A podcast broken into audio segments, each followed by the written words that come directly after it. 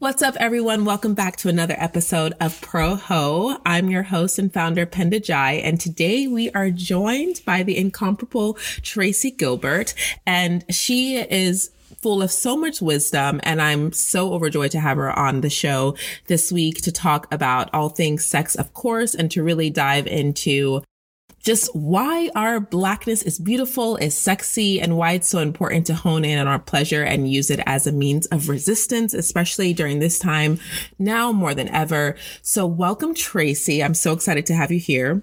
Hello, hello. Thank you so much. I'm happy to be here. I'm super excited for this conversation. Yes, me too. Uh, do you want to go ahead and let everyone know who you are, what you do, and just all of the, you know, all of the good things? yeah, sure. No problem.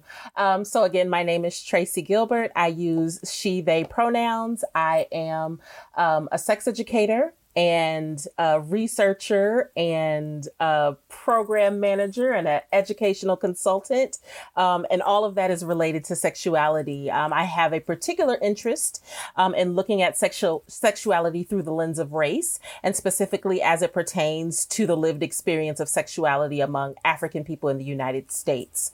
Um, I am a native of Milwaukee, Wisconsin, and so I am uh, a descendant of uh, folks involved in the transatlantic slave trade or who were victims of that. Um, I am, um, let's see. uh, what, what, can I say? I'm an she auntie. does it all, right? right. I, I, I, do. Well, I, I don't do everything because sexuality is so big, but um, I'm definitely a person who um, is identifies as an educator who's very passionate it, eh, um, about talking about. Uh, sexiness and sexuality in African American communities and thinking about how that history has affected um, our lived experiences and how we can um, show up to our sexualities in light of that history. So, yeah, I'm sure there's going to be a lot of other things that come up, but um, you know, I'll just leave it there for now. Yes, that's so beautiful. I love specifically what you were talking about as it pertains to race, because I think as Black people, that is so important, especially you talking about the transatlantic slavery movement, um, and a lot of African American people who don't even know where their families come from, where their ancestry is. So to even think about tapping into how our ancestral trauma has affected us when uh, the majority of us don't even know what our ancestry is, I think that that's a really, you know, just important conversation that more of us need to have. And when you said you're focusing more on Africa, have you, you know, are you someone who's done the DNA test? Are you into that? Have you kind of dug into your genealogy? Is that something that you um that you're interested in?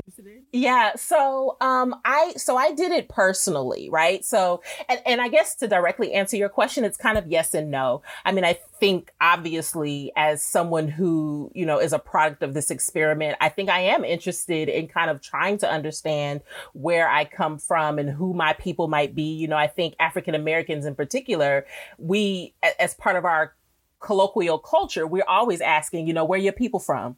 Uh, so, you know, I think that's something that uh, I know I have an interest in, such that I did do the DNA test just to find out because I, I don't think I ever had a question about how black I was, but it was like, well, I, how much black is in there?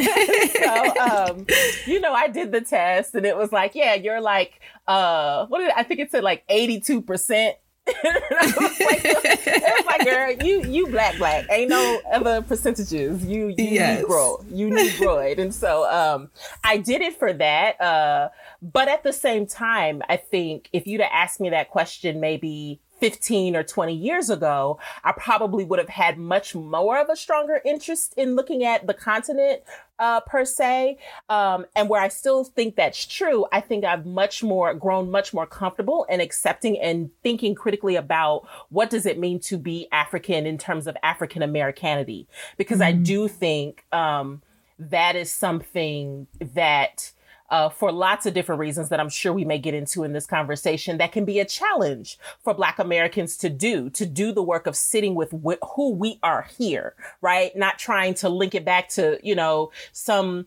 idea of oh kings and queens and recognizing like no we have strong people here. Just because of what we went through doesn't mean that they're that we're any any less. Like we have no shame that we need to hold based on what what happened to us. It's not it's not like we enslaved ourselves. This happened to us. And so there's nothing that we need to be ashamed of because we didn't create this. So i think that has allowed me to really really start to think about what are the pieces of um, this historical experience here on this continent that have really kind of shaped uh, not just sexiness and sexuality, but also sexual identity for myself and folks who come from my same experience. Because I do think there are some pieces there that are uh, unique and useful and important to think about.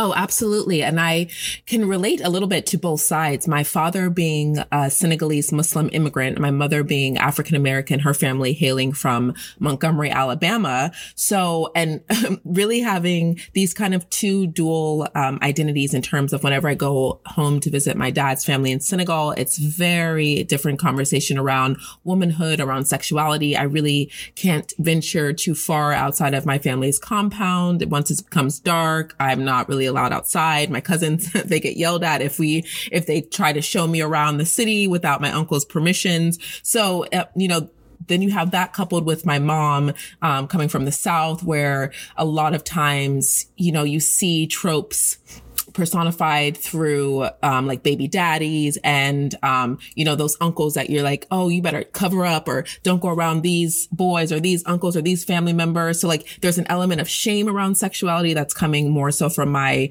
African American heritage and my mother. And I think just overall like protection over black women's bodies right? And then I have this other like element of shame and um like preserve like preservation um yes. coming from my father's african side and emphasis yeah. on virginity and on cleanliness Purity and on like value yeah. you know and you and you know I, I appreciate you bringing that up um it's funny i'm like i appreciate you for being who you are but um I, I, I appreciate you bringing it up because i i do i want to be careful to uh not to pretend as if they're like drastically different right that the experience of a black american is drastically different from the experience of a, you know, African person from the continent or an African person in the Caribbean. I do think there's still a lot of cultural similarities, um, particularly in terms of how we were, we've responded to this, um, this experience called colonialism that does, that do affect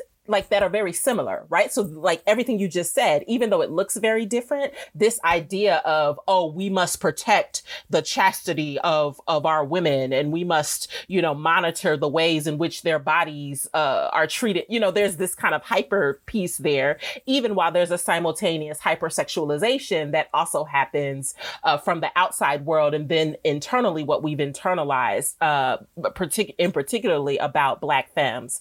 So, uh, I do think there's, even though there are some nuanced differences that I think uh, make it so that we should keep the distinctions there. I, I don't want to be so drastic about those to not acknowledge that there are some similarities still worth paying attention to. Yes, most definitely.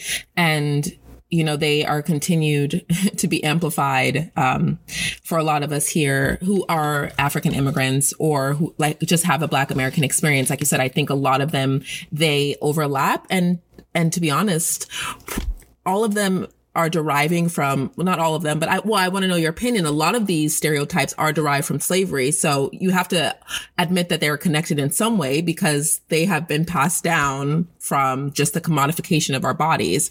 Um so this all was happening to our ancestors so it makes sense that it still is lingering with us today Absolutely. And I would say I and, and I think again, I think that's where the parallels come because I think it's slavery and colonialism, right? Like mm-hmm. we recognize that that white sexuality was created on the backs of the so-called savage, right? This idea of what it means to be sexually pure and improper was the idea and proper, excuse me, was built on the backs of those quote unquote savage Africans and those savage uh, indigenous folks here, and the idea of not trying to be whatever they perceived us to be. So even though it looks different, it's still the same dynamic. For us, it just ha- here in the U.S. it happens to be slavery, but there it absolutely you know it's colonialism and then the overtaking there of um, re- you know British, well European uh, powers through religious, uh, through religion and through other practices that perpetuated those ideas on both ends. So I think we've all, basically, we're all catching hell all the way around. I'm sorry, I'm not sure if we can curse on here, but I yes. curse. Yeah, so I curse. Coming. You good. yes, for real. Like that really resonated with me. It's like they are, their sexuality is built on our backs and their labels of us being deviant and wild and aggressive and savages. That was really just for them to differentiate and to create a, a larger gap between the races, but it's not, it's not based on any truth. Right. Particularly when you think the simultaneous piece was advancing this idea, uh, thinking about what you, what, what we talked about earlier is this idea of whiteness as rightness. So white yes. sexuality is, you know, ideal and it's, it's perfect. And like some of the exact language that was used researchers back in the day was it's sanguine and it's gentle. And it's like, okay, so when we think about white people, period, let alone sexuality, gentle and sanguine are not the exact words that we probably would want to bring to mind, right? And and I think it, it was this delusion. Um, Sonya Renee Taylor talks about this. Shouts out to Sonya Renee Taylor talks about this idea of like a white supremacist delusion of you know whiteness being rightness and i think in sexuality it's the idea of white sexuality being you know pure and ideal and perfect and all of these things that just uh, that in many ways one aren't true, right, aren't true, and two, don't uh, fully account for the richness of um, what our sexuality is. On the other hand, like all the ways that blackness and sex, sexiness and sexuality really, really go together in really um, fruitful, juicy, edifying ways. Yes, absolutely. And I want to talk more about the blackness is sexy as opposed to the whiteness is rightness because it also kind of rang a bell in my head about when my mother, you know, she gave me sex advice, you know, pretty late in life and we've had these discussions, but she said, you know, when you, when you approach dating and sex, think like a white girl. And I was like, what? What do you mean? What do you mean about that? She's like, no, it just means go about your sexual endeavors and your relationships with ease, with whimsy, you know, be vulnerable, be intimate, know that you are desired, know that your body is valuable, that your sex is valid, your desires are valid, because we just haven't really had that luxury to step into experiences feeling like, for me, particularly as a dark skinned woman, I was always getting, you're pretty for a dark skinned girl, or, you know, you're not my typical type. These kind of, uh, you know, statements that really I'm still unlearning as a 31 year old woman now. I'm still just like, I know my skin is beautiful, but am I? And, and those type of questions are still things that I'm, you know, working through in terms of being intimate with people and vulnerable. But she was really just saying, go forward with fervor, with joy, knowing that your sexuality, it can be, it can be, um, strong and, you know, but it also can be soft because that's how white women have been pers- like that's how they've been displayed in terms of the media and in their bodies but in reality as we all know that's not i know i know a few white women who are not so supple but they but they're afforded that narrative yeah. Well, I think I think the bigger piece to me that I heard, and, I don't want to put words in your mama's mouth, but being that I've heard the same thing and uh-huh. um, I've I've experienced the same thing in my own journey. I think the the uh, piece underneath that too is access your freedom right? Yes. I don't know if you had this experience, but growing up as a black girl, uh, one of the things that I received or what I just kind of intuited as a message is that sex was for grown folks right? Mm. so this idea right i never i never uh, grew up believing that sex was a bad thing right? You know like i i grew up listening to r&b music so there's no way i could have ever grown up thinking that that was bad because i had all of this music just telling me how amazing and juicy and sexy that it was. But what was also very clear to me was that it was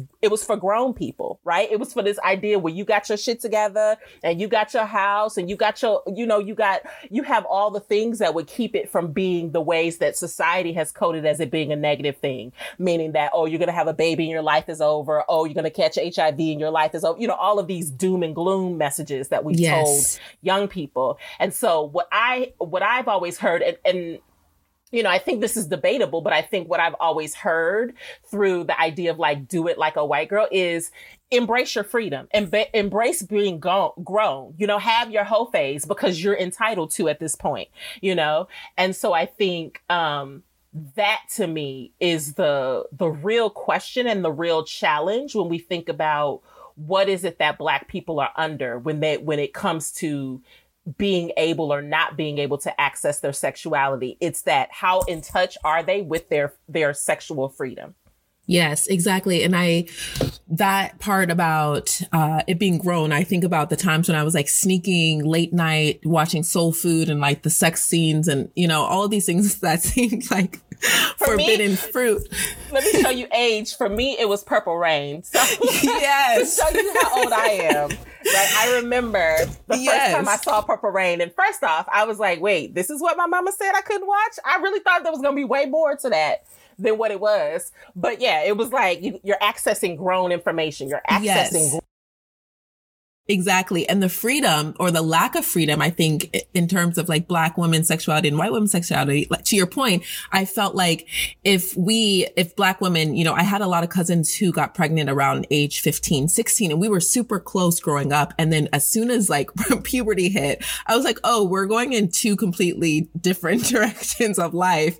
Um, but like there's all, there was always this kind of notion of like, oh, they were teen mothers. Their life is not going to get any better. They're going to be on welfare. Like, right. Those are the stigmas that are kind of placed on us. But I feel like for white women, it's kind of like, oh, if you get pregnant, we'll figure it out. We'll help you Absolutely. raise a child. We'll still Absolutely. get you into a great college. So like that level of freedom isn't what's afforded to us as black women. If, if becoming a teenage mother and just like the cyclical nature of like, you're a single parent and then your kid is going to be a single parent, right? Those are all things that I witnessed and grew up with. So I think that kind of perception of, oh, if I have sex or if I get pregnant, this is how my life is going to turn out doesn't allow us the freedom to experiment and enjoy and have fun and take risks.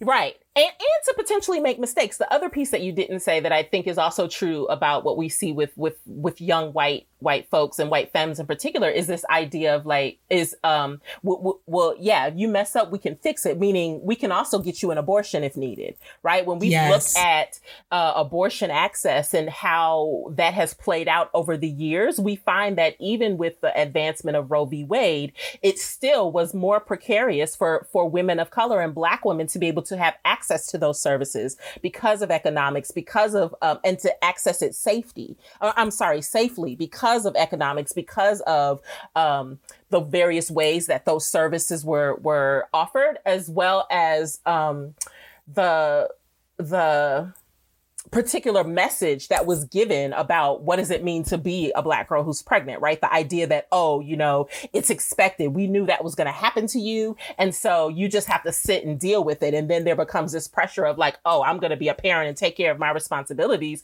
when it's like, di- you know, but there's no understanding that that doesn't condemn you if you choose to terminate, if you, if wh- whatever you choose, that that should not be a death sentence or, or something to determine what should, what your outcomes should be. And so again, yeah, that even that discourse and access to choice is a part of, of, that freedom that white white folks have always been able to have that we we we've consistently been denied and we constantly have to fight for and we constantly have to remind ourselves it's available to us in this day and age.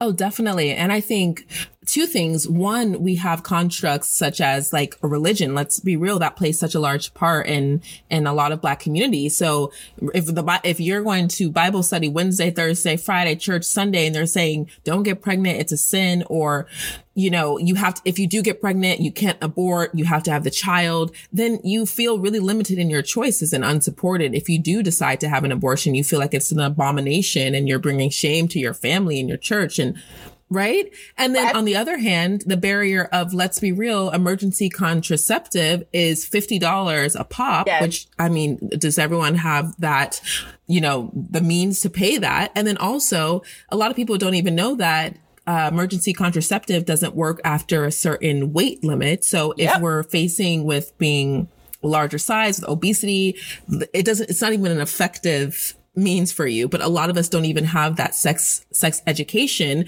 And to your point we when we spoke earlier about just eurocentric education models um i'm like this conversation we're just like going all over the place already and i love this because we're touching on so many points. But um yes just to your point it's like we just don't even have the ability to make mistakes is what i'm trying to say more broadly. Mm-hmm. absolutely. Right? Like it and and um i i I'm even sitting with because I even as I said, the idea of grown folks business, right? In this grown folks space and thinking about what that means, even the idea of being able to imagine what your sexual possibilities could be or imagine what like even the process of being able to think about it that's something that black folks have persistently been denied and so um I don't think that's something when I say grown folks, I don't think it necessarily has to be age related, right? I think um, we recognize that our experience has put us in a situation that even even folks who are past 18 often end up stunted in their um, their ability to think critically and think act proactively and, and take ownership of their thought process because we're so used to being told from the outside, no, this is what your option is, choose this, that, or the third, or what we think is the case. Because I think what what's also true at the same time we have um, folks who are like, uh, uh, denying us information, we also have folks on the other side who are like, well, you know what? Just get on a LARC, right? Just get on a long acting reversible contraceptive. Don't ask questions. We know that that's the best for you. And not thinking about, well, what if, you know, someone does want to have a child? What if they are interested in child raising? What do, you know, what do we need to do to be able to make that safe space and, or I'm sorry, to make that space safe and, um, that context productive for them, right? The whole point is, is, to me that we talk about with grown folks is really about agency and how um, very little black folks and especially black femmes get access to that when it comes to their sexuality Yes, agency and autonomy, right? Yep. Because those two things are so important. And just knowing that you're allowed to ask questions, that whatever the doctor or nurse or gynecologist prescribes to you is not your only option ever, right? Like yep. you can always ask questions. And I think that's something that say no. You can you always can say always... no, or you can always say, I'm going to take some time to think about it. But Absolutely. I think a lot of times we just feel like in that, you know, I've been, you know, we've all been in that waiting room or in the doc with the room with the doctor and you feel just a little bit it's a little nerve wracking and, and intimidating.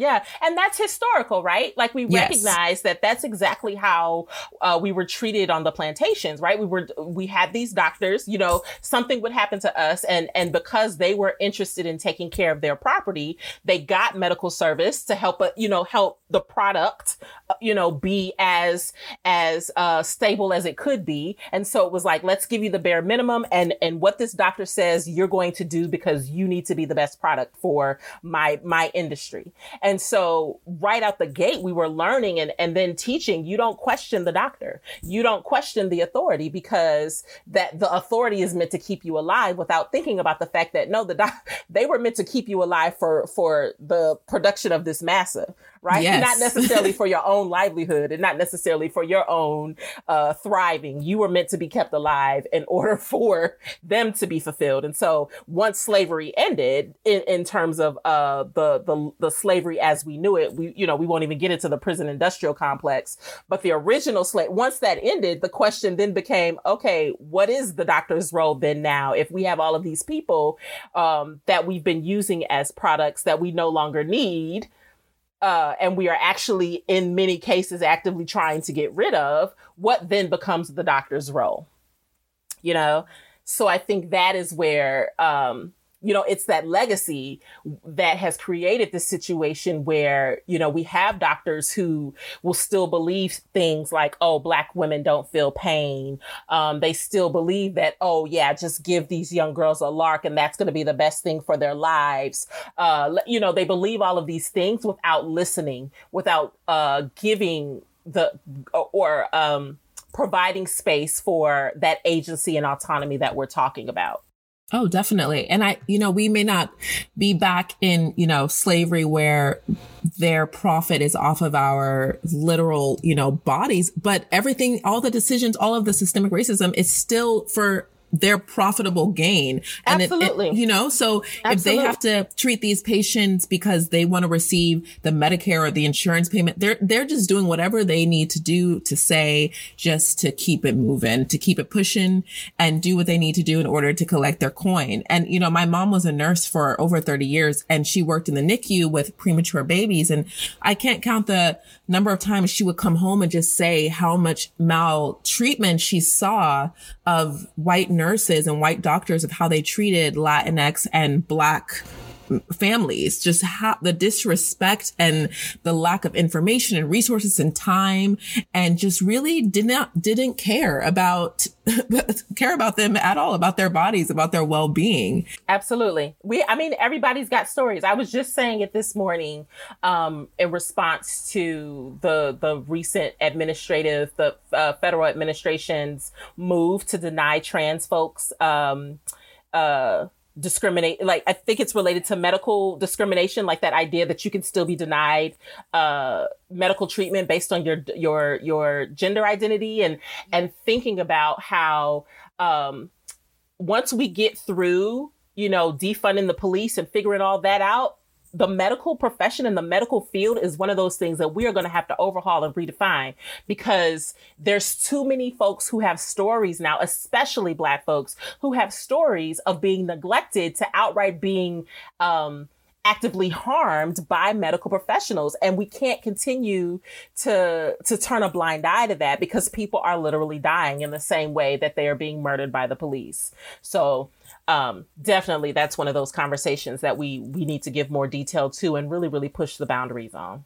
Absolutely. And I think the more that people understand that defunding the police means pouring more resources and more money into education, into um, healthcare, because I can quite frankly, honestly say that I probably have developed even a slight phobia over go- just going to the doctor. It's, it's quite, it's, a, it's a, it's not a pleasant house, experience. Right. Part of the, part of me being in this house now, like I've been quarantined now since March. Um, I've left, I've started to leave a couple of times for, um, healthcare things, but um, part of the reason isn't about necessarily being afraid of the virus more so than I don't want to go to the hospital. I don't, I, even now, as someone who is gainfully employed, who has at least some of the trappings, if you will, of middle class life or whatever in terms of that stability, um, who has what's supposed to be, you know, decent health care, I still don't trust that if I go into a facility now with any type of medical challenge, that they're going to have my best interest at heart, period. I've seen it too many times. I've experienced it too many times to know that I don't um, believe that my life will be seen as being worth of giving the the best care. And so I don't think your phobia is unfounded. I think a lot of us have that phobia and I think it's it's valid and it needs to be um, uh, factored in when we think about how we do better uh, within medical facilities. Absolutely. I, whew, I, all of that. First of all, all of that. If you could see me, I'm over here just nodding and snapping my fingers and like, mm-hmm, and all of it. I love that. Thank you. So I, I, I it's so challenging having these conversations because, you know, again, from, I'm, I'm part of the black church tradition. So I'm always into like call and response. And I'm like, I need to know that you're feeling me. Did you hear what yes, I'm saying? Yes, I feel you. I feel you.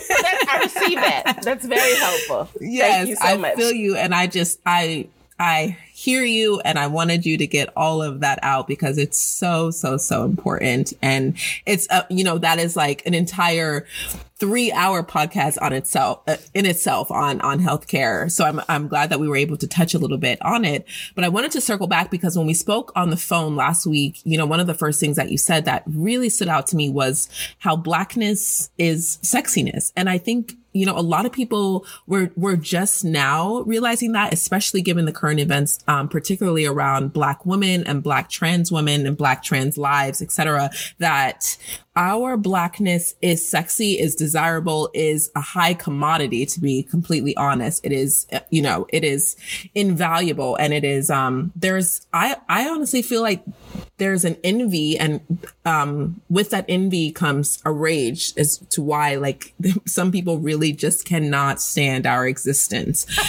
they mad, they mad. Well, I want to, so I want to, um, I want to say that I believe that it's cyclical right? So I, I think when you look at the history of, especially of Black American culture, I think you'll find that sexiness has been woven throughout it, throughout it, right? And I and when I say sexiness, I want to recognize that it can include sex, but it doesn't have to, right? So um, uh, my research uh, looking at, I, I, I, developed a model called Black Sex, Sexual Epistemology, and it was taken from interviews that I did with African American identified folks who talked about what sexiness was to them.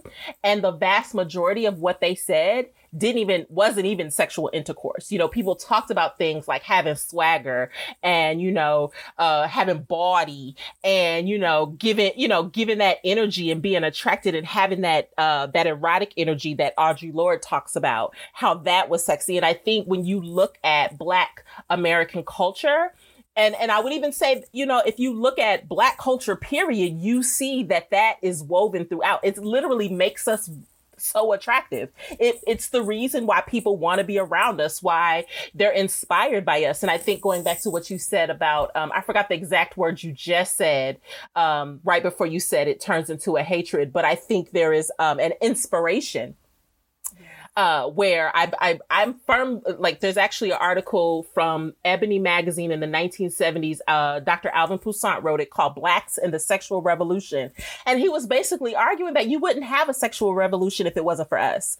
And I think that is the case when you look at sex positivity, when you look at all the things that have kind of been advanced in the mainstream about sexy and sexual power, the vast majority of that is inspired by us. Like literally, when you look at the influencers, all of them came from us, and they and they consistently use our culture as a means to um, exert that. A prime example, uh, uh, I, I I talk about Miley Cyrus because they're the most recent example of this. But I think if you look at white po- uh, white pop culture stars over the last, you know, go back as far as Elvis, you recognize that for them to be able to be those bombshells and those, you know, sex symbols and all of those things, at some point they interface with what was popular among black folks at the time. So, um, right? And so, uh, like a like an example, it was just something simple on Facebook. I remember uh, a white one of my white colleagues posted something, and they, you know, white colleague, they have mostly white friends, white followers, and they were like, you know, what song do you play to get into the mood when you want to get in the mood? Hands down, the vast majority of them were like Ginuwine pony and I was like, wow, wow, right? Wow, yes. Wow, right? Here, here we are. And this is something that, you know, even in our community, I think some of our internalized anti-blackness, we look at it and we'll say, oh, that's nasty. That's, that's freaky. That's what, you know, and it's like, but here it is inspiring a whole group of people to be their best sexual selves. And so how nasty is it really? How, uh, you know, savage is it really, right? But, yes um, but I think, I mean, there's so many examples of this. Every single time I go into a Whole Foods, I kid you not, like I, I think maybe one out of 10 times it doesn't happen. I'll go into a Whole Foods and there'll be like some soul music. And I mean like Wilson Pickett, like, uh, you know, Ray Charles playing on the music in the store. It's like we are literally the soundtrack of their lives right? Because, you know, that energy is part of our culture. And so I think that to me is, that's important and that's to be valued and to be cherished. I don't think sex negativity was part of our heritage. I think it's something that we've inherited, that we've, we've, and I don't even think that it's actually something that we, um, embody. I think in a lot of ways, our quote unquote sex negativity comes in direct reaction to white supremacy, where it's about we, you know, we don't want to be what white people say we are. And when I say sex negativity, that includes homophobia, that includes transphobia, that includes misogynoir, because I believe those are hand in hand. When we look at historically what happened before the colonizers showed up, we recognize that people were much more comfortable and much more, you know, everything was much more fluid. Um, I recognize that those, those pieces are direct response to white, to, to colonialism and white supremacy. And so when I say sex, sex negative, that's not native to us. I think sex positivity has always been an inherent part of who we are. And part of our uh, accessing freedom is getting back to that and being able to, to have that, reclaim that fluidity and reclaim that ability to just be who we are fuck white people. a word, a whole word and a whole mood, fuck white people. right? So, especially yes. because I mean, imagine it's like like literally, it's it's the same thing we say about hair and about where it's like when we do it, it's somehow disgusting and it's gross and it's obscene, but they do it half-assed and somehow it's amazing and it's inspirational and it's all these things. And Miley Cyrus gets to twerk on MTV Video Awards and all this other bullshit when it's like, that is, that's whack that's whack. Like that's whack. exactly. Like if you want to see some twerking, let's go to exactly. Trinidad Carnival and let's see the real ass shaking. Let's exactly. see the real, you know, right? because this watered down version is really doing no justice exactly. to our culture. And meanwhile, as well, some of us are losing it because we're so busy trying to conform to standards that were never supposed to be ours. Right. So, so, so we struggling because we can't twerk because we, we too busy, you know, we learned how to keep our body still to be able to be acceptable to white folks, right? We, we Oof. don't ex- access pleasure in the ways that we want because we've been so busy denying ourselves that trying to be what white folks told us we were supposed to be. And, and what, uh, folks in our communities who've had internalized whiteness, who've internalized respectability told us we were supposed to be. And that's where we have to start asking the questions and doing the work of divesting because it doesn't work when we think about again that sexiness from the larger, that energetic, that erotic force that Audre Lorde talks about. It, it doesn't work for us to continue to deny that, to continue to squash that. Like it's literally killing us and, and, and being a part of our cultural demise. Right. So that's my thought on that.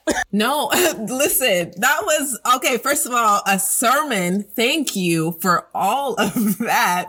Because first, like, there's so many great, like, beautiful points that you just made. First of all, starting when you were saying that sexiness is not just limited to actual sex, but it is within us. It's this innate expression that's in us. And I spoke on this about pleasure. It's like when I look at black people, when I see the way that we laugh, the way that we hug, the way that we dance, the way that we sing, like it is so sexy the way we take up space, the way that we even even our fictive kinship, right? Like the fact that you can go somewhere and see somebody you've never met before and just lock eyes and be like, "Yo, what's up?" right? Like that's, you know, like you can um like I love like I love when we are loud, right? Like we we go places and it's like I used to be in my in my old conditioning. I used to be uncomfortable if to go out with my friends to a restaurant and be like, "Oh, we don't want to be too loud. We don't want to make it space. You know, we don't want to be put out." But there is jubilance that comes with Black folks coming together, right? Have you ever been to um, a graduation at a white school? yes, I have. Nobody I have been quiet. Hype, listen, nobody hypes up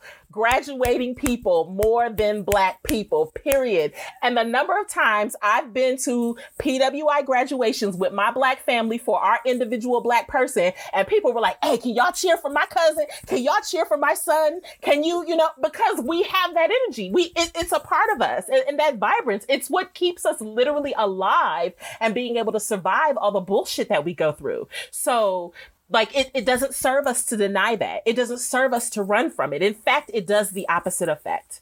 Exactly. So, and like Issa yeah. Rae said, she said, I'm rooting for everybody black. All and that's what I feel.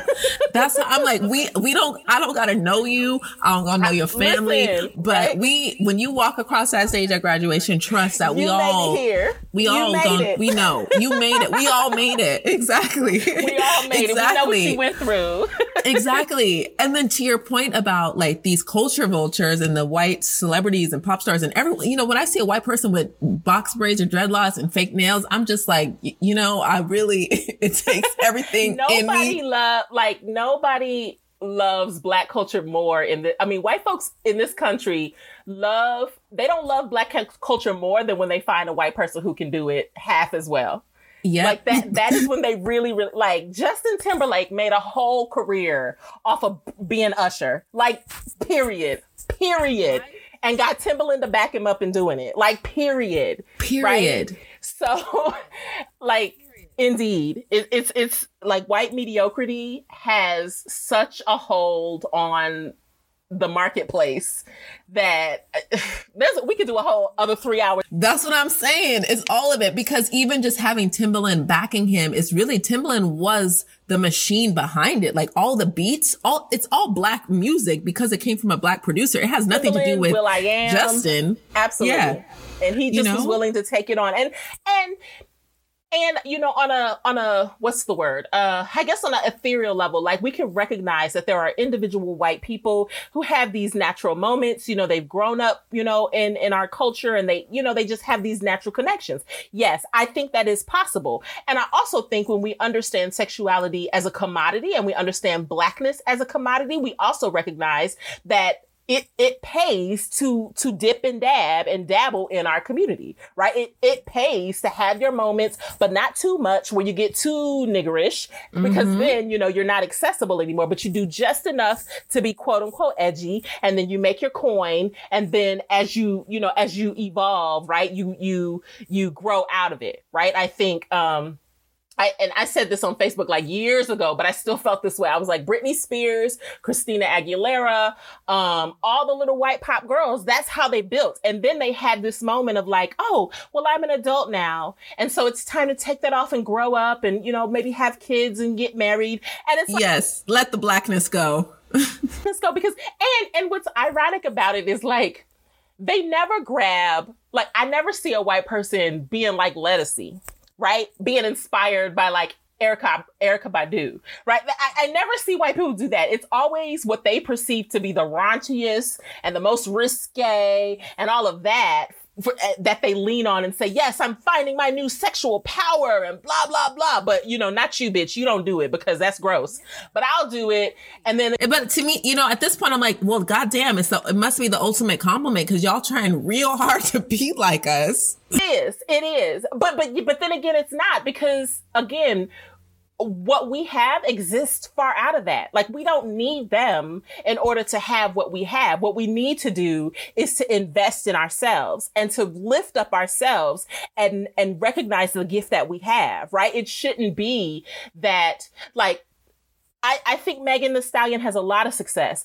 I think she needs to be bigger, right? I think we like often what happens is when we do things, it's, oh, of course you can do that when it's like, no, we should be bigging that up. We should be giving that props. We should be elevating. Like I think about, um, I mean, don't get me wrong. I'm not, I'm not that much into contemporary hip hop now because again, I'm auntie age. And so my era was the nineties with Lil Kim and, and, uh, Foxy Brown. But but that said, I mean, while we have Megan, we also have Kash Doll. We also have, you know, all of these other rappers who get no props because they they they do themselves in a way that the marketplace doesn't care. But let Kash Doll have been some white girl, you know, and I love Eminem, but let let Kash Doll have been a white girl from from Michigan, from Detroit.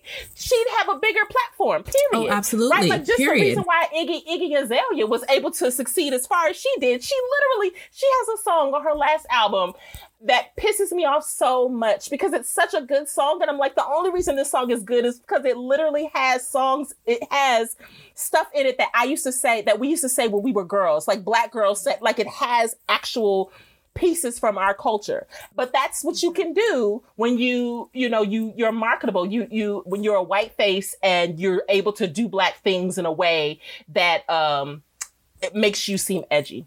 Exactly. But let's, you know, but when you get behind the lyrics, to your point, it's, it's probably a black woman, black man who's writing all of the lyrics and then they just get to use it to their benefit. Now you're getting, now you're getting spicy because it's usually, it's usually a black woman who's laid the framework and then it's a black man that's hyped her up but we're not ready to talk about. We, I mean, let's let's. I mean, because you know, on social media, I'm seeing a lot of posts with black men saying we're gonna start showing up for you black women, and I'm just waiting, I'm waiting, I'm waiting for it to happen. It's like, well, what does that look like, brother? Because I, I, I, I think.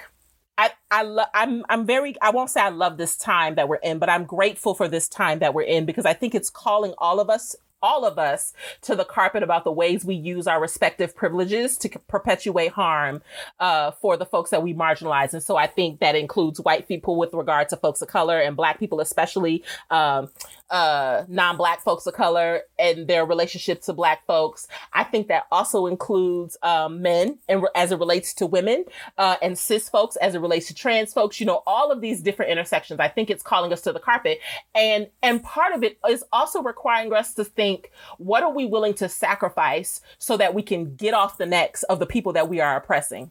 And the reality is that, especially in our community, I think black men, there's a lot of black men who are not ready and are not willing to do the work of actually divesting, right? Because I think liberation in our communities requires that they don't get to be the leaders that the movies make them out to be. Right. They don't get to be Denzel, the alpha male who's running and they've got all, because the reality is that they don't have all the solutions. They don't. And yet so many brothers are so drunk off of that white, that that white image of masculinity, this idea of, oh, I'm the leader of my household, that they will literally uh, cut off their nose, nose being uh, women and trans, you know, and, and queer folks in our community to spite their face because they're so hung up on believing that that is the way forward when it's not. It's not going to work for us to embody white supremacist models of family and model uh, white supremacist ideas of community and Eurocentric ideas of identity. It's not going to work for us. It never has and it never will. And, and, and until they're willing to say, I don't have to have the power, I can share it with everyone in our community we're going to continue to bump heads. We're going to continue to have these issues where, you know, you've got folks like, um, um, I forgot the, the, the young femme's name, Toyin, uh, who was murdered, who was at the same time standing up on behalf of brothers and still wasn't respected enough to get the justice that, you know, to, to, to get safety and to, to be protected and to not be exploited. We're going to continue to have that. We're going to continue to have, you know, Dominique Fells and, and, and these other black trans women who consistently are being harmed by the men in our community and the women who, the cis women who, uh, still want to essentialize their womanhood by being about what's between their legs, they're going to continue to experience that harm from them because we're not willing to recognize that there's a the the ways that we've embodied all these things and the ways that we perceive to move forward, it's not sustainable. It doesn't work. It doesn't work. It doesn't work. And I've been reading, um, you know, I went back to Patricia Hill Collins, um, Black Sexual Politics, and she talks a lot about how just in current day trying to mimic like you said these white families that uh, essentially were you know that we witnessed how they functioned when we were slaves and post slavery coming into when we were migrating up north and we were going into segregation has really affected how black men view what a family, what a household looks like. And, and a lot of, you know, that interpretation of what it should be has honestly kind of deterred some black men to commit or to recreate that kind of family unit and or stand up for black women to attempt to force it and then to harm folks who don't want to fit into that, right? So then we say, oh, well, you're unmarriageable. When it's like, okay, I've got, I'm educated. I have, you know, economic sense. I have, you know, whatever it is that we want to claim that we have. I'm, uh, I have the desire to even be married, but somehow I'm not because I'm not marriage material because I don't want you to be the king or I have ideas. I happen to speak and I have ideas, you know, and I have the ability to do things better than you do in certain parts, right? It's, it's, and and to some degree i so at the same time i say all this i get it. I get why it's difficult. But just because it's difficult doesn't mean the responsibility isn't there to divest. You have to.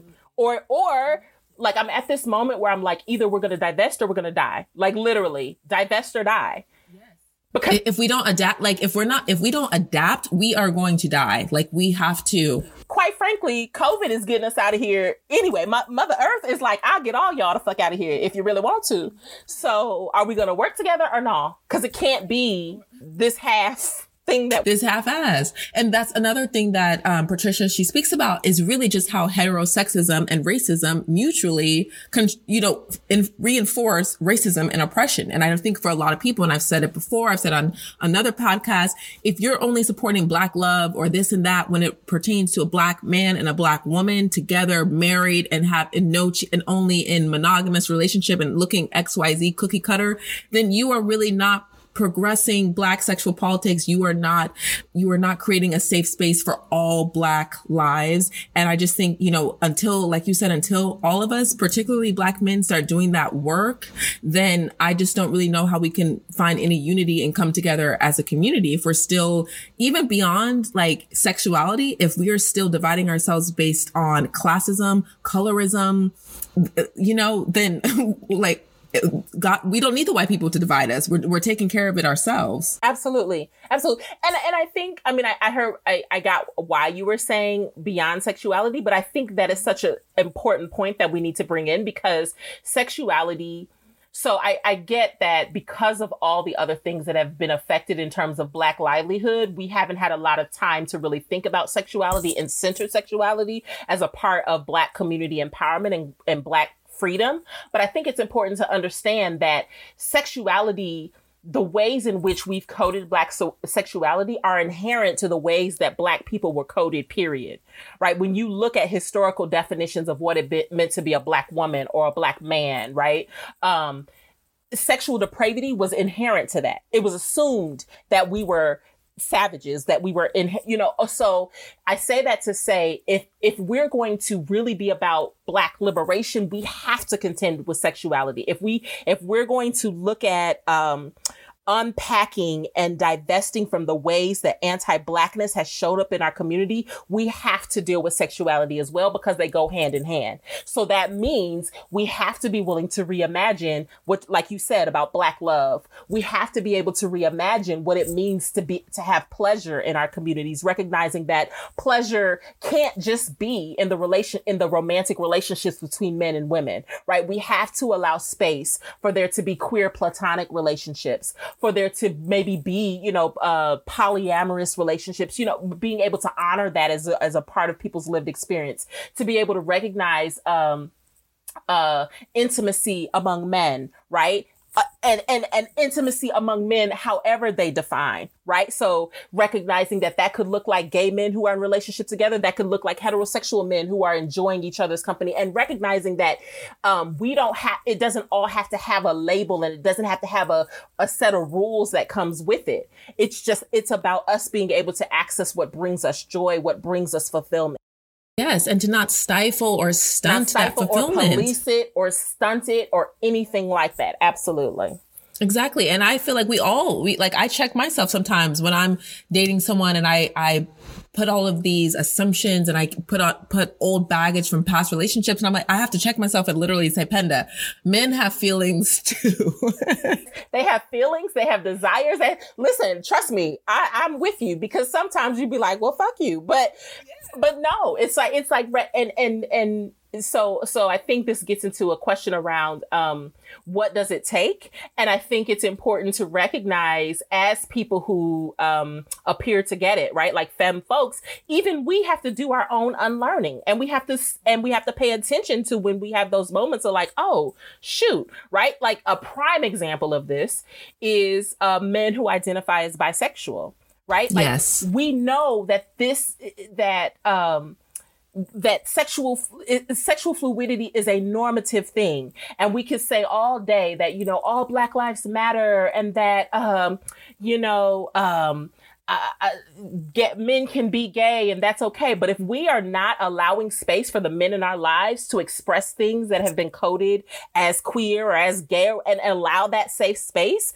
then we are adding to the problem right? Um, I, I, I remember, uh, again, this was on Facebook a while ago. I had a friend who asked, you know, what would you do if your man asked for this, that, and the third? And the vitriol that I saw from women it was like it, that was where it was like no see we are part of the problem and we want to say oh well you know this download which is bullshit and that's a whole other conversation. But um you know this idea of oh well you you you're hiding you see you need to tell me the truth. It's like how can people tell you the truth if they don't have a safe space to do that? Yes, exactly. we have to check ourselves to be able to say okay maybe there's something in here I need to unlearn and relearn. What am I holding on to that doesn't serve me or doesn't serve this person that I say I love or doesn't serve my community um, in terms of our long term health outcomes? All of that, it requires all of us to do that work of constantly checking in with ourselves and seeing how we perpetuate harm and how we can do better with each other. Absolutely. And I, I don't know if you've read Adrienne Maree Brown's book, um, Pleasure Activism, The Politics am, of Pleasure. I, I, haven't gotten full through it, but I've gotten yes. First few chapters and it's already blowing Yes, yes, same. But you know, when she talks about like, what if we, what would our lives look like if we live life from a place of orgasmic yes? I think about that and the ways that we've particularly stifled the sexuality of black men in terms of fluidity is I just imagine if they don't even feel safe about speaking up about their sexuality or acting on their sexuality, imagine just how much creativity, how much joy, how much energy is stunted and living within them because they're not able to freely just like like like just be exuberant and to sigh and to release. Like I think about times when like I'm in the worst mood and I feel just my energy is low and I'm like, oh, like, well, bitch, you just maybe just masturbate and you'll, you'll be good. Like have like release, like have that energy. But to think that some of our black men, some of our black trans, that they don't have the space to feel like they can release in that way. I could just, it, it pains me to think about everything that is stuck inside of them that has not had the ability to be free. Right. And I and and and I mean there's so many layers to that, right? Because I do think there's also the ways that um uh, brothers again going back to violence against queer folks that that has happened far too often a lot of that comes through the reaction of oh i access this now i'm ashamed right and being able to to have from a community that's like, no, there's nothing wrong with this. There's nothing wrong with who you want to be with, how you want to be. Right. I was thinking of uh, the video, like, like, uh, shouts out to Tank, uh, who has been championing queer sex for a minute now. yes. and when, you know, he probably wouldn't say it that way, but I think he is, um, offering that space because now I think we've gotten to a place, and I think mass. I'll, I'll, I'll even though I feel um, sympathy and empathy, I also still feel like it's on you. It's still your responsibility to do the work. Um, yes.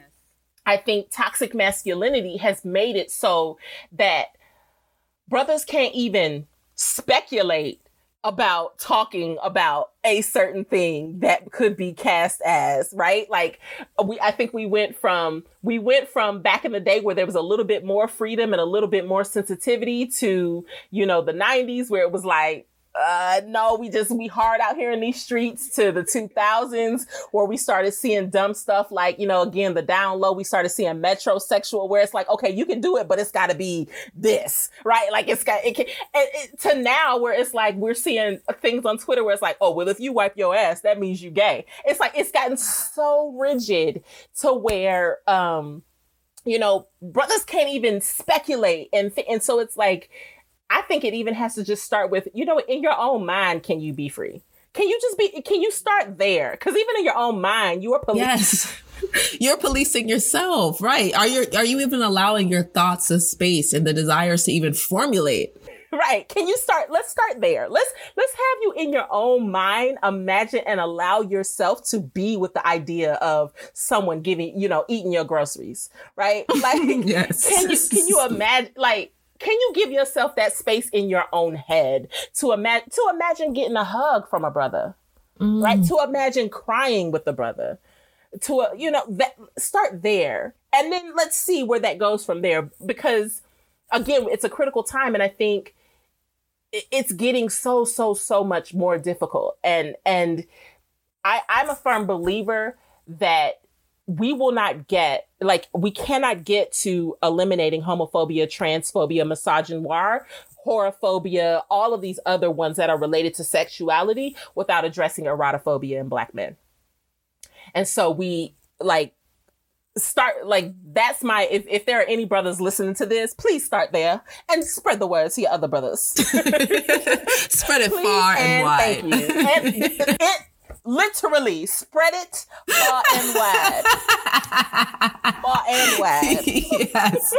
Yes. I mean, I, two things. One, like, do you think it's just, well, I mean, I feel like some of this behavior between black men, like you said, it comes out of like protection also. And I think I was talking to this about someone else about, you know, how black on black crime really doesn't even exist. It's not a thing. It's just crime, but a lot of it coming from just the need to survive. Like these are the only, this is the only way that we can protect ourselves, that we can survive on the streets is like, you know, it's just me against the world, that kind of mentality. And so I, I feel like that hardness has also created this kind of shell around just like being soft. And like you said, the toxic masculinity and passivity, those are all things that just like, traditionally it's just it doesn't it's not something that warrants you as a strong person. So you just always are trying to become, you just want to be safe and not a, a victim, not vulnerable in that way.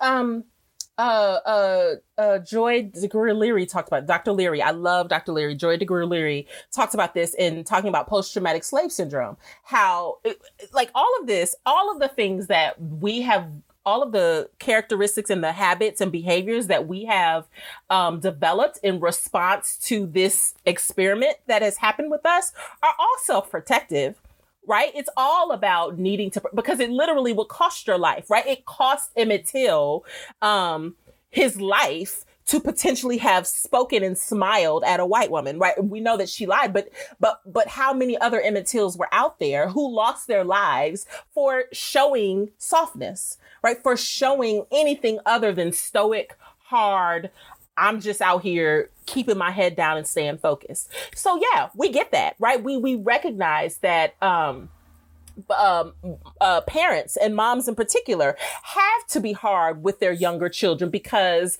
being out in public and being told, well, you know, having your motherhood questioned because your three year old chi- child is acting like a three year old you know, that is something that we know more often to happen to black mothers, right? Being questioned about their, their parenting, being questioned about their ability to keep their children in line, right? So, so everything that we've done and all of the harsh behaviors they are the intention has always been about safety. But again we are starting to recognize in recent years that in, in, intention and impact aren't the same right? And particularly now that we're becoming aware that there's not too much that we can do that won't catch hell right? There's no there's no suit that we can wear. There's no politeness that we can be. There's no level of perfection. We saw that even in our last president right? Yes. There's no perfection yes. that you can be. and be. we saw that with Amy Cooper and the man, yeah. I think Christian Cooper being a Harvard grad bird watching. It's like, right. damn, not, we can't, we, we could be, we can't even There's be Jesus. Nothing. That doesn't save us. Exactly. Right. Like, like literally, let's, let's go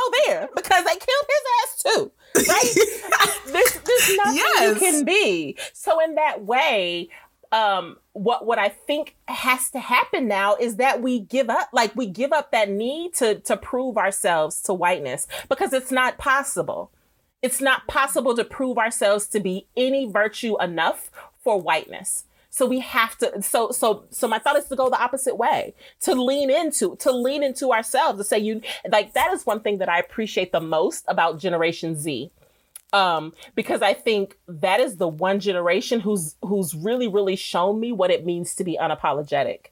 And I think I, you know, being a member, um, you know, I'm I'm kind of a cusper, so I think um, they call us Zennials, uh, where but still I, I feel very much connected to Gen X, and I think we were the last generation that still kind of was under this idea of like keep your head down, do good work, do everything they tell you to do, and that's how you get to quote unquote success. Right. You know, having gone through that, did everything that was told, and still being able to see like, oh shit, there's still issues it's refreshing to see Gen Z be like, no, we're not doing that. We're doing what we want to do. And, and, and, and don't get me, don't get it twisted because I, I, you know, I definitely think Gen Z got some issues with it. Again, a whole other podcast discussion, but, but I, but I, I'm inspired, right? I'm inspired to be like, oh, well, this what we doing? Oh, and we all riding together. We gonna take the chains off. Okay, let's go. Let's go. Because I think that that is what's going to sustain us. Being able to say no we resist this. We create on our own terms. We create sexual freedom on our own terms. We create community and and bonding and love and queerness and and reinvigorate blackness on our own terms. I think that that is where what's going to help us, what's going to save us, reconnecting to and reconnecting to our traditions, right? Reconnecting to the sexiness that the the inspirations that we got during the sexual revolution, the inspirations that we get when we look at the uh the Harlem Renaissance, right? Like in all of the black sexiness that came from there. Um, that's how we can really we really have that foundation and blueprint for moving forward and really reclaiming that unapologeticness you, that this that point specifically has really reinvigorated me. I just want to tell you like i feel like in some in so many ways i definitely show up in my sexiness. I show up i show out i'm expressive in that way. But in a lot of ways i shrink myself. I don't show up in white spaces. I don't show up in my work um, and with white coworkers um, as my full self. Honestly i know this might sound strange but it's because i know that it the power is really beyond it's it's it's almost like too powerful if that makes any sense i'm like i'm almost afraid to show you just how magical i am and and i think it's a constant it's a constant process, right? You said something and you were talking about being 31 and how you're still dealing with it. And I wanted to be like, child, listen, I just turned 40 and I'm still dealing with it, right? It's a lifelong process. Um, and particularly given that we still have to interface with people who embody the, the old system, right? Who still are invested in the old system. And so, yeah, we still recognize that there, there is a risk there's still a risk in a lot of ways of being out all over, right? Being out with our sexual selves in all spheres. So I'm not telling anybody that, you know, if they're working someplace where it's very clear, they have very clear dress rule, um, I'm sorry, dress codes, or they have very real uh, politics that will harm us for being who we are. I'm not saying going there and like, well, fuck y'all, I'm gonna do whatever. Cause we, cause we still live under capitalism, right? We still have to eat. We still have to, uh, you know, pay our bills. And yet we still have home, you know, we have our homes, we have our relation, we have spaces outside of that. We've always had them as black folks. We have our closets. Well, listen, in this closet, I'm gonna be as free as I am, right? I'm in, in this space, and I, and maybe closet isn't the best word, but I think about um, just meant again, like in my own mind, I should be able to be free be as free as I want to and imagine as much as I want to. And, and as this transformation is taking place in our world, be free to imagine, well, shit, what do I want to do after they burn everything down? What if, if, if I could start all over again, what life do I want? Right. I, because I think that's one thing I've, um, when I was doing my research, I asked people to think about black sexual utopia, right? That's, that's what I am thinking about because I um what we have seen is that the current model is falling. Everything that we know, it's falling apart. And so for me, what keeps me inspired, what keeps me going is thinking about what am I going to do after this? Cause I, cause I'm black. So I know I'm going to survive what do I want to want to what well I should say I know I have the capacity to survive because I know who I come from um, and so should I survive, what do I want to ha- my life to be on that other side? That's what keeps me going on a regular basis is really trying to imagine what I want my life to be, what I want my freedom to be, what I want my community to be. And I think that is how the work happens where it's like, okay, you know what? Because I know that that freedom, that future is coming, I could put up with your bullshit today. I could put up with your passive aggressive emails today. I could put up with, you know, like I could deal with that today because this is nothing compared to what's over there on that on that other side of this mess for me. Exactly. So. I can put up with it for today, but not forever. Yeah, and I and won't put it up with clear. forever. And when the time comes, we'll and, and try like we know how to take care of ourselves. When the time comes, you make that move, you turn, you know, you you burn that bridge and you move on. Until then, you do what you got to do. Exactly. And I hope, uh, you know, that black sexual utopia is just something that like, that's why I appreciate your work. And just because I think all of us, all black people have the the capacity to achieve it, have the capacity mm-hmm. to know joy and to know pleasure in that way. But we just have to, like you said, it all starts in the mind and it starts mm-hmm. with the mm-hmm. possibility and it starts with letting go of fear. I yep. even hear some of my mom's advice to this day. She'll she'll give me advice on something and it's really discouraging. And I and I think about it for a minute. I'm like, wow, that that wasn't you know the the support, the positivity, the support that I that I needed. And then yeah. the next day she'll text me, she'll call me, and she'll say, I'm so sorry. That response was out of my own fear. Um, you know, I think it's a great idea. It's a great decision. You should go for it. Why not? And mm-hmm. like, even just hearing her say that, like, I'm like, wow, she's come a long way as, you know, almost, she's almost 70 years old. And yeah. I can only imagine how, like you said, when they were growing up, it was literally just keep her head down, work hard. And the same with my immigrant father coming to America. You don't, you just shut up. You do mm-hmm. what the mm-hmm. white people say. You right. get, you work your job. And, you know, my dad was an accountant, mom a nurse, right? Two jobs mm-hmm. that were stable, were upper middle class. And you don't, benefit. you don't question much yep. of. Yep. Yep. And and and that's I think what you with the experience you have with your mom, I think those are the things that um us and younger generations should hold on to, right? Like I I, I get that we struggle with the boomers, right? We have this anxiety and we have this like, ah, you know, but I think especially when it comes to black boomers, I think we owe them the, at least the mindfulness of what they're going through. I'm not saying forgive them. I'm not saying, uh, you have to value what they say over what you know to be true for yourself, but respect what they've gone through. Like, yes. period. Like I think like folks say shit now where they're like, I'm not my ancestors. You goddamn right you're not your ancestors because you don't have the range. You don't have the strength to do what they did. Right. But what and but what is also true that I think is important for us to consider and sit with is how how we also teach them through our lived example. Right? Like I I've gone further, with the exception of my aunt who also has her PhD. I've gone further than anybody in my family academically, right? I have the the space in my life where um where financially I can do things that my mother still can't do. And just being able to live that out, like I don't have to preach at her. I don't have to teach her, you know, well, what is intersectionality and define it and spell it and blah, blah, blah, blah, blah. All I have to do is show her it didn't cost me to take this route. It doesn't cost me to ask these questions that allows her that space to be able to say, oh, okay, I can start to question stuff too. Right. My mom is, my mom is heavily in the church. That didn't stop her from being like, so listen, I'm hearing this guy say that Black Lives Matter is we shouldn't be listening to it because it, it values uh, trans people. What do you think about that? And that space to be like, so listen, dude this wrong, and let me give you all the reasons why, and have her be like, okay, okay, because I've shown her through my life that I am a voice worth listening to. That my life, like I, I showed her that you can, you don't have to hang on to those old ideas in order to be successful and to be happy in this life. My happiness, my joy, my quote unquote success in that way shows her what's possible, literally gives her that example. And I think as the younger generation, we have to live that out we that's how we help them open up as well and recognizing not all of them will there will still be boomers who are like i'm just gonna hold on to this and this is gonna be what it is yes. but also there will be others who will who we can show like okay those the kids gonna be all right the kids are all right Yes, like you like to your point, we are the living examples, right? We are we are a product of their hardship, like like every generation before. So I agree with you. We have to at least give them the respect because we don't know. You know,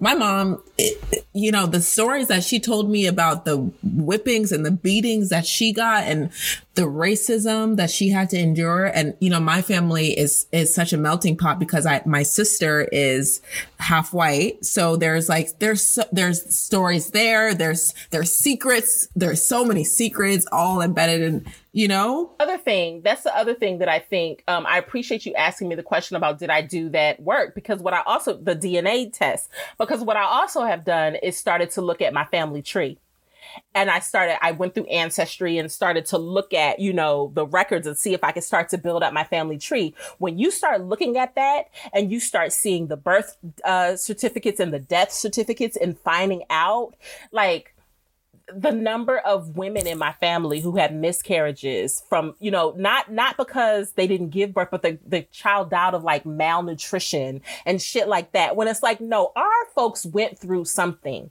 And and it's like that it, it, and it wasn't just slavery either. And it wasn't just, oh, this is a hard time. That you literally like um I think it was I think it's W.E.B. Du Bois. I can't remember, but they they they asked that question, how does it feel to be a problem? It's like those that those were the folks who lived through being the perpetual problem in this country. Right. And and literally people saying, you know what, we we can't enslave them anymore. so we don't need them. We got to get rid of them.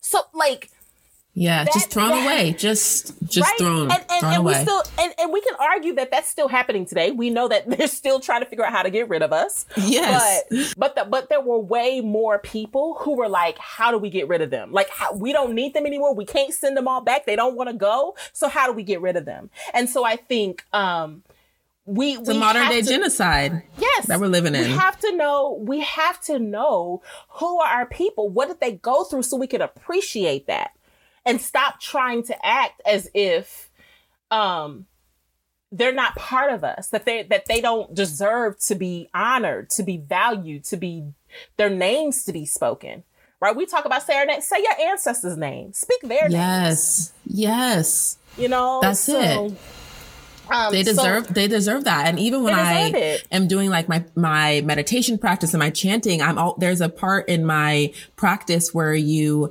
call out the names of your ancestors who have who are deceased. And it's such it's all every time and time again it's always such a powerful moment saying those names out loud because those are our protectors. Those are the people they're the reason that we're here. And we we for, it's easy to forget it. There's so many distractions. And if anything like you said we don't want to we don't want to say we're thankful for this time or whatever that means. But i am certainly grateful for the space and for the silence to really reflect back and be like who are you? Why are you this way? How did you get here? That's what this time is. Yeah. Who did you come from? And what is your purpose? What, what is your purpose? Yeah. Like, like I, there, there are stories that we won't even know because it has hurt them so bad. But when we are willing to call their names, that not only heals us because it reminds us who we came from and what they endured, but it also heals them because it lets them know that their lives were not in vain.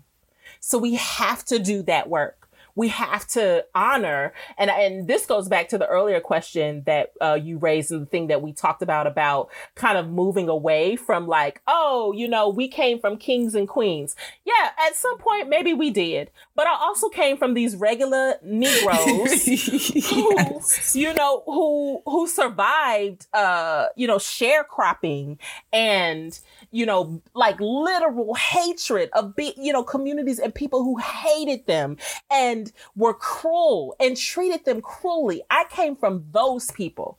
And so I'm going to own their anger and I'm going to own their right to heal. And I'm going to be an example for them of of healing that lineage of being able to say no no no not not not on my watch. It stops today. We are going to have joy. We're going to have pleasure. We're going to have fertility and fruitfulness and all of the things that that that they didn't get to have. Um so for me that that's so important. That is so important to me. I I I love that. We are going to have the things that they did not have and more. And then our children and the people that come after us will have even more. And I think, you know, that Oh, I'm like getting chills right now because we forget. We yep. really do forget and we get preoccupied with just trying to do me. I'm trying to get this coin. I'm trying to get this bag. But it's like, no, this, this space is only created for you by people who came before you. Right we stand on the shoulders of giants and you know to whom much is given much is required as much as i say shit about the church like that that scripture to whom much is given much is required. You've been given a lot to be born in this time. So don't forget who you came don't forget. I mean to even just be a like like you know i we all say this just to simply be black and alive right now is a gift. It's a gift. So we have, we cannot take it for granted and we have to just step into the power, step into the joy, start with our minds, create the freedom, create the space to think bigger, to know that we can feel good. There's, I feel like we touched on so many gems today in this conference. I'm like, we could go on for three know, more hours. This. I love this. And I'm like, I know you got to go. We got to go. we'll, we, we, we might have to do like a part two or like circle back on some of these topics because I think it's so important and we got so much in in this in this time. But I just want to say thank you because I felt so much comfort in in everything that I said this evening. I felt like you were there to support it. You were there to uplift it. You could relate. And that is amazing because like you said, we've never met. You don't know me from, you know, Joe on the street, but, but here you, we are. and say? I saw you on the Instagram and I was like, yes. oh, I know you. I see you. Yes, see exactly. You. Yes. And like, look at this beautiful connection that just manifested. So Indeed. I appreciate you and I love this conversation. Likewise. And I think it, you know, it just, it unfolded in such a natural and and important way. So I want to thank you so much for being thank on you. this show. Thank you. I'm so excited to talk to you and uh, everything you're saying right back at you. It resonates for me as well.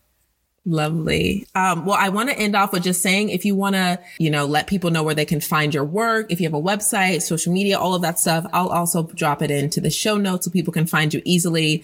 But if there's anything that you want to leave us with, a word, a website, anything like that. Yes. Um, so I can be found all things Thembi Anaya.